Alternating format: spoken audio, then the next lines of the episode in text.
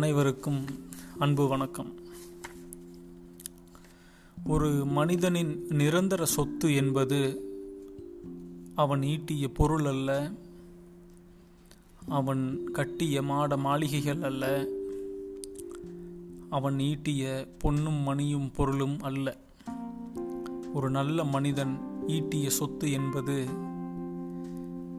அவன் பெற்றிருக்கக்கூடிய நல்ல மனிதர்களின் நட்பும் நாளும் நினைத்து மகிழக்கூடிய பழைய நல்ல நினைவுகளும் தான் அந்த நிகழ்வுகளை நினைவுகளை கூட சமீபத்திய நிகழ்வுகளை நினைத்து பார்த்தால் அந்த நினைவுகளில் ஒரு ஆற்றாமை இருக்கும் ஒரு அழுக்கு இருக்கும் ஒரு போதாமை இருக்கும் கூட கொஞ்சம் பொறாமையும் இருக்கும். ஆக சமகாலத்திய நினைவுகள் என்பது எப்பொழுதும் பெரிய இன்பத்தை தந்து விடாது. ஒரு மனிதனுடைய பால்ய காலத்தில்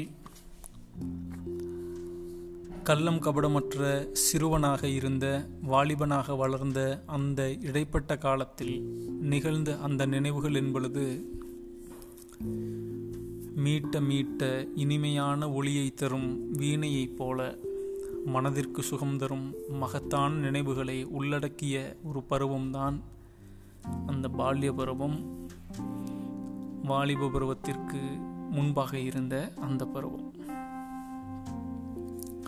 மிக குறிப்பாக நைன்டி ஸ்கிட்ஸ் என்று இன்றைக்கு சமூக ஊடகங்களிலும் பொதுவெளிகளிலும் நான்கு இளைஞர்கள் ஒன்றாக கூடக்கூடிய இடங்களில் பேசுபொருளாக இருக்கக்கூடிய ஒரு பெரிய வார்த்தையாக இந்த நைன்டிஸ் கிட்ஸ் என்ற வார்த்தை பிரபலமடைந்து வருகிறது.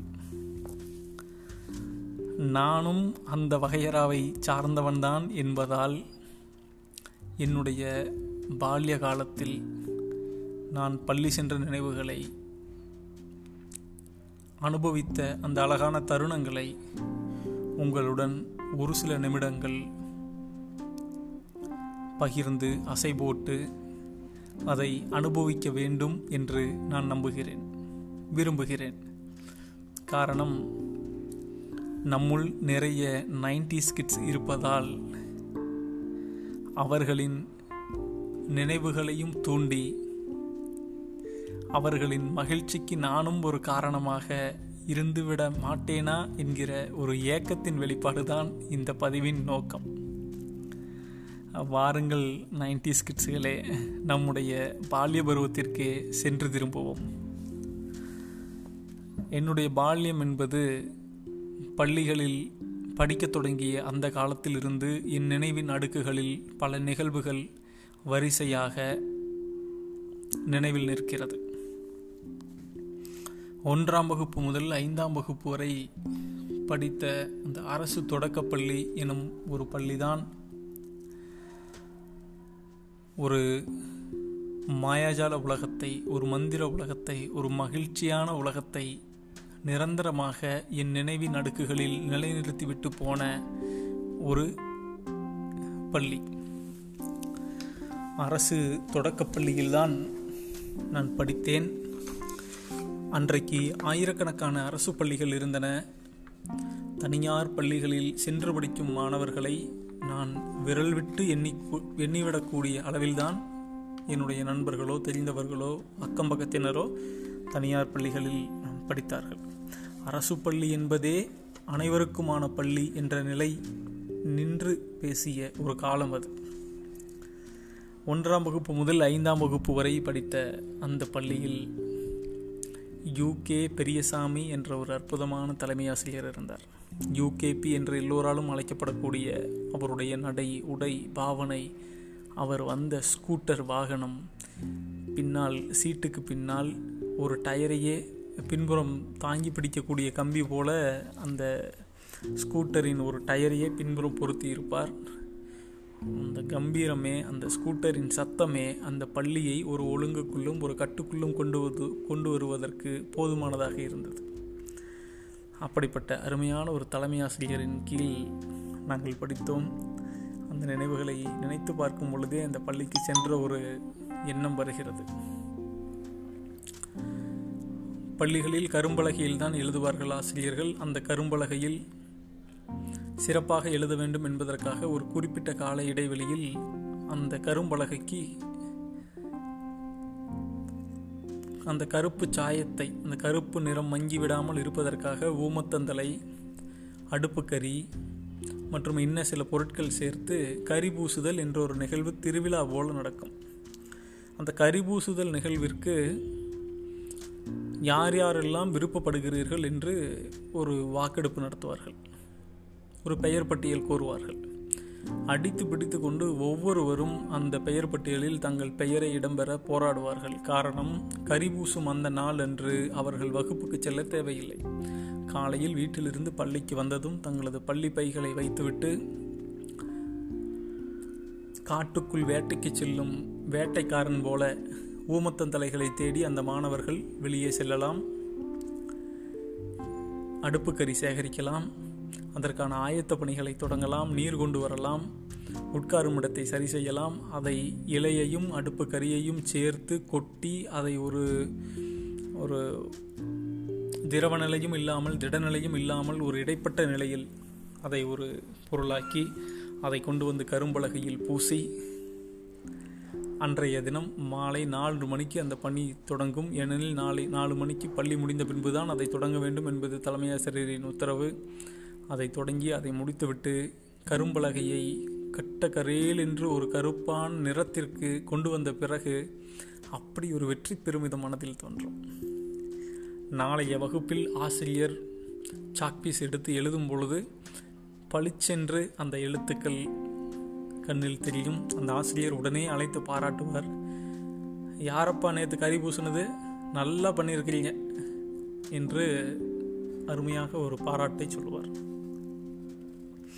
அந்த பாராட்டை பெற்றுவிட வேண்டும் என்பதற்காகவே உணவில் சரிவிகித இன்றைய உணவு கலைஞர்கள் எப்படி உப்பை சேர்க்கிறார்களோ எப்படி காரத்தை சேர்க்கிறார்களோ அதை போல பார்த்து பார்த்து கறியையும் ஊமத்தந்தலையையும் அந்த விகிதத்தில் சரியான விகிதத்தில் போட்டு கலந்து அரைத்து பூசி அந்த அந்த வெற்றி விழாவை அந்த ஆசிரியர் அடுத்த நாள் கரும்பலகையில் எழுதும் அந்த ஆசிரியர் நம்மை பாராட்டிவிட மாட்டாரா என்ற ஏக்கத்துடன் அதை அரைத்து அரைத்து பூசி அந்த ஒரு அனுபவம் அலாதியான அனுபவம்.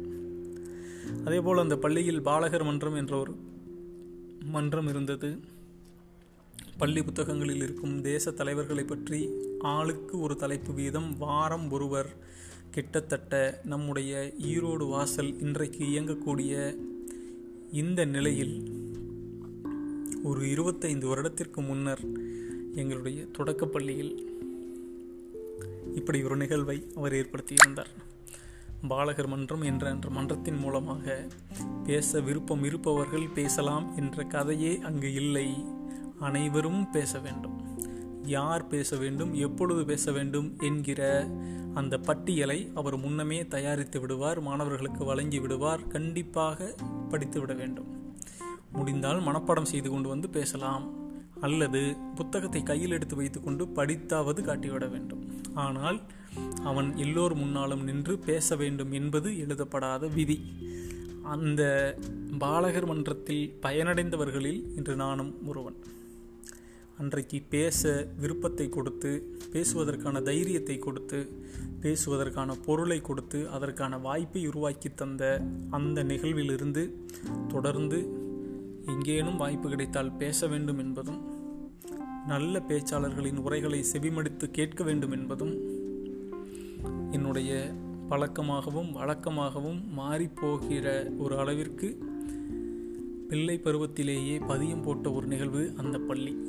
அதே போல் ஒவ்வொரு நாளும் பிரேயர் என்று என்று நாம் சொல்லுகிறோம். அன்றைக்கு அது ஒரு வழிபாட்டு கூடமாகவே செயல்பட்டது. வந்ததும் நன்னெறி கதைகளை ஒரு ஆசிரியர் சொல்லுவார். அதன் பின்பு அன்றைய செய்திகளை ஒரு மாணவர் வாசிக்க வேண்டும். அதன் பின்னரே பிரேயர் நிகழ்வுகள் தொடங்கும். அந்த நிகழ்வில் ஒவ்வொரு நாளும் செய்தித்தாளை கொடுத்து ஆசிரியர் அடிக்கோடிட்டு தந்து விடுவார். அவர் அடிக்கோடிட்டு இருக்கிற செய்திகளை மட்டும் வாசிக்கக்கூடிய வாய்ப்பு அங்கிருக்கும். ஏதேனும் ஒரு மாணவருக்கு அவர் கொடுப்பார்.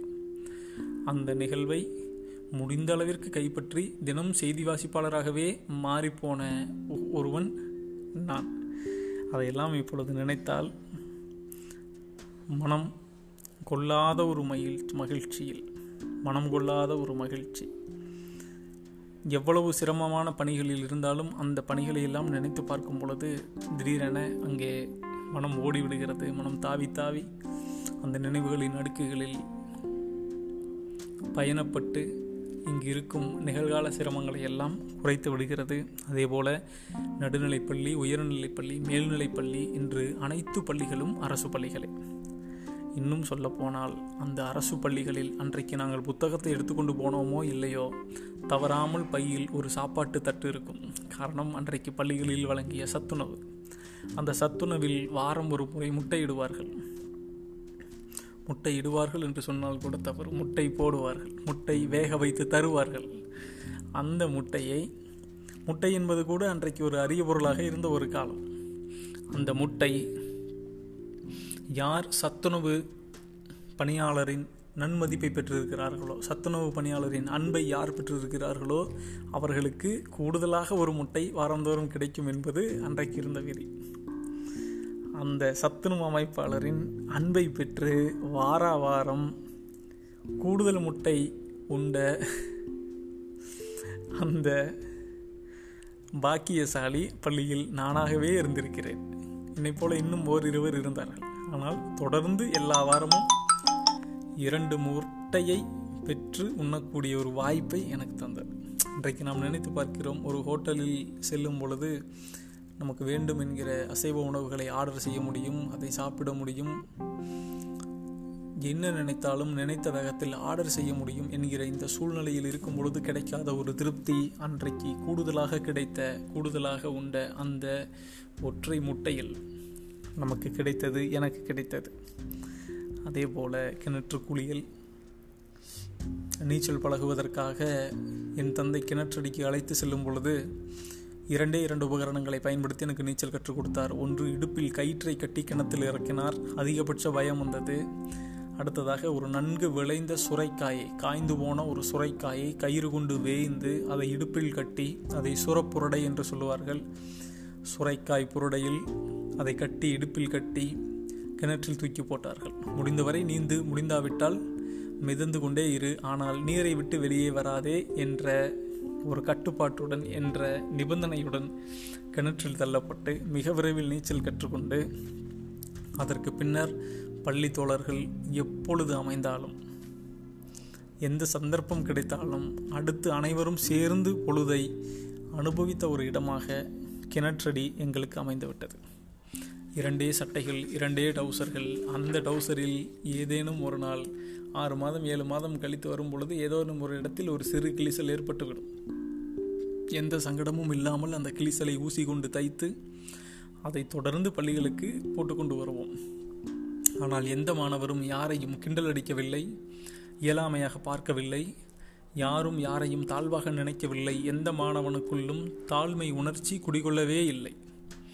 ஒருவனுக்கொருவன் போஸ்ட் பாக்ஸ் டவுசர் என்று அன்போடு கிண்டலடித்து கொண்டு அந்த நாட்களை நகர்த்தினோமே ஒழிய இல்லை என்கிற குறை என்றைக்குமே மனதில் வந்தது இல்லை. இது நடுநிலைப்பள்ளி வரை இருந்த இந்த நிகழ்வுகள் தாண்டி உயர்நிலைப்பள்ளி மேல்நிலைப்பள்ளி வரும் பொழுது பள்ளி முடிந்து வீட்டுக்கு வரும் பொழுது பசுமையான வயல்வெளிகள் எங்கேனும் கண்டால் உடனடியாக மிதிவண்டியை நிறுத்திவிட்டு அங்கிருந்து மாட்டுக்கு தேவையான தீவனங்களை புல்லை அறுத்து கட்டுக்கட்டி கொண்டு பள்ளிப்பையை எடுத்து முன்னால் மாட்டிக்கொண்டு புல்கட்டை எடுத்து புல்லுக்கட்டை பின்னால் இருக்கக்கூடிய கேரியரில் வைத்துக்கொண்டு வீட்டுக்கு வந்து விடுவோம். பள்ளி விட்டு வந்தது போலவும் ஆகிவிட்டது. பசுமாட்டுக்கு தீவனமும் ஆகிவிட்டது என்கிற ஒரு அற்புதமான நிகழ்வு. என்றைக்கெல்லாம் பள்ளி விட்டு வரும்பொழுது பசுமாட்டுக்கு தீனியும் கொண்டு வருகிறோமோ அன்றைக்கு அம்மாவின் அன்பில் குளிர்ந்து போவோம். ஏனெனில் மாட்டுக்கு தீவனம் கொடுத்த ஒரு மகிழ்ச்சி கூட தங்கள் பிள்ளை நேரத்தை எங்கேயும் போக்கவில்லை. மாட்டுக்காக தனது நேரத்தை ஒதுக்கி பொறுப்புடன் வந்திருக்கிறான் என்ற ஒரு மகிழ்ச்சி. மேல் விடுமுறை நாட்களில் எங்கள் சொந்த வயலில் வேலை பக்கத்து வயலில் கூலிக்கு வேலை போன்ற எல்லா பணிகளையும் எந்த சிரமமும் பாராமல் மனதுக்கு நெருக்கமாக மனதுக்கு இதமாக அமைத்து கொண்டு அந்த பணிகளை ஆர்வத்துடனும் நீங்காத ஒரு பற்றுடனும் அந்த பணிகளை எல்லாம் நாங்கள் மேற்கொண்டதை இன்றைக்கு நினைத்தாலும் மனம் பசுமையாக இருக்கிறது. இன்றைக்கு அந்த வயல்வெளிகளை எல்லாம் கடந்து கொள்ளும் போது பள்ளி செல்லும் பொழுது இந்த வயலில் இந்த வேலை செய்ய இருக்கிறேன் இந்த வயலில் இந்த வேலை செய்ய இருக்கிறேன் இந்த இடத்தில் புல் அறுத்திருக்கிறேன் போன்ற பல்வேறு நினைவுகள் நெஞ்சின் நடுக்குகளில் நல்லாடிக்கொண்டே இருக்கிறது. இன்றைக்கு அதற்கு பின்னர் நல்ல மதிப்பெண்கள் பெற்று அரசு கல்லூரிகளில் பயின்று முதுகலை பொறியியல் வரை அண்ணா பல்கலைக்கழகம் வரை சென்று படித்தாலும் கூட இன்றைக்கு நல்ல ஒரு அரசு பணியில் இருந்தாலும் கூட அந்த பழைய நினைவுகளை மீட்டி பார்க்கும் பொழுது இன்றைக்கு நாம் அனுபவிக்கும் எதுவும் எனக்கு ஒரு பெரிய விஷயமாக படவே இல்லை. இன்று பைக் இருக்கிறது கார் இருக்கிறது. நாம் நினைத்த நேரத்தில் நாம் நினைத்ததை அடையும் வசதி இருக்கிறது. என்றாலும் கூட அதன் கூடவே ஒரு பெரும் வெறுமை இருக்கிறது. நினைவுகளில் ஒரு பசுமை இல்லை. சுற்றி இருக்கும் உறவுகளில் எதிர்பார்க்கும் நேர்மை இல்லை. அந்த நினைவுகளில் ஒரு கசப்பு தங்குகிறது. அந்த நினைவுகளில் ஒரு உயிர் இல்லாத ஒரு தோற்றம் ஏற்படுகிறது. ஏதோ ஒன்றை தொலைத்து விட்டோம் ஏதோ ஒன்றை இழந்து விட்டோம் என்கிற ஒரு இனம் புரியாத ஒரு வெறுமையும் மனதிற்குள் தேடலும் தொடர்ந்து மனதிற்குள் உறுத்தி கொண்டே இருக்கிறது.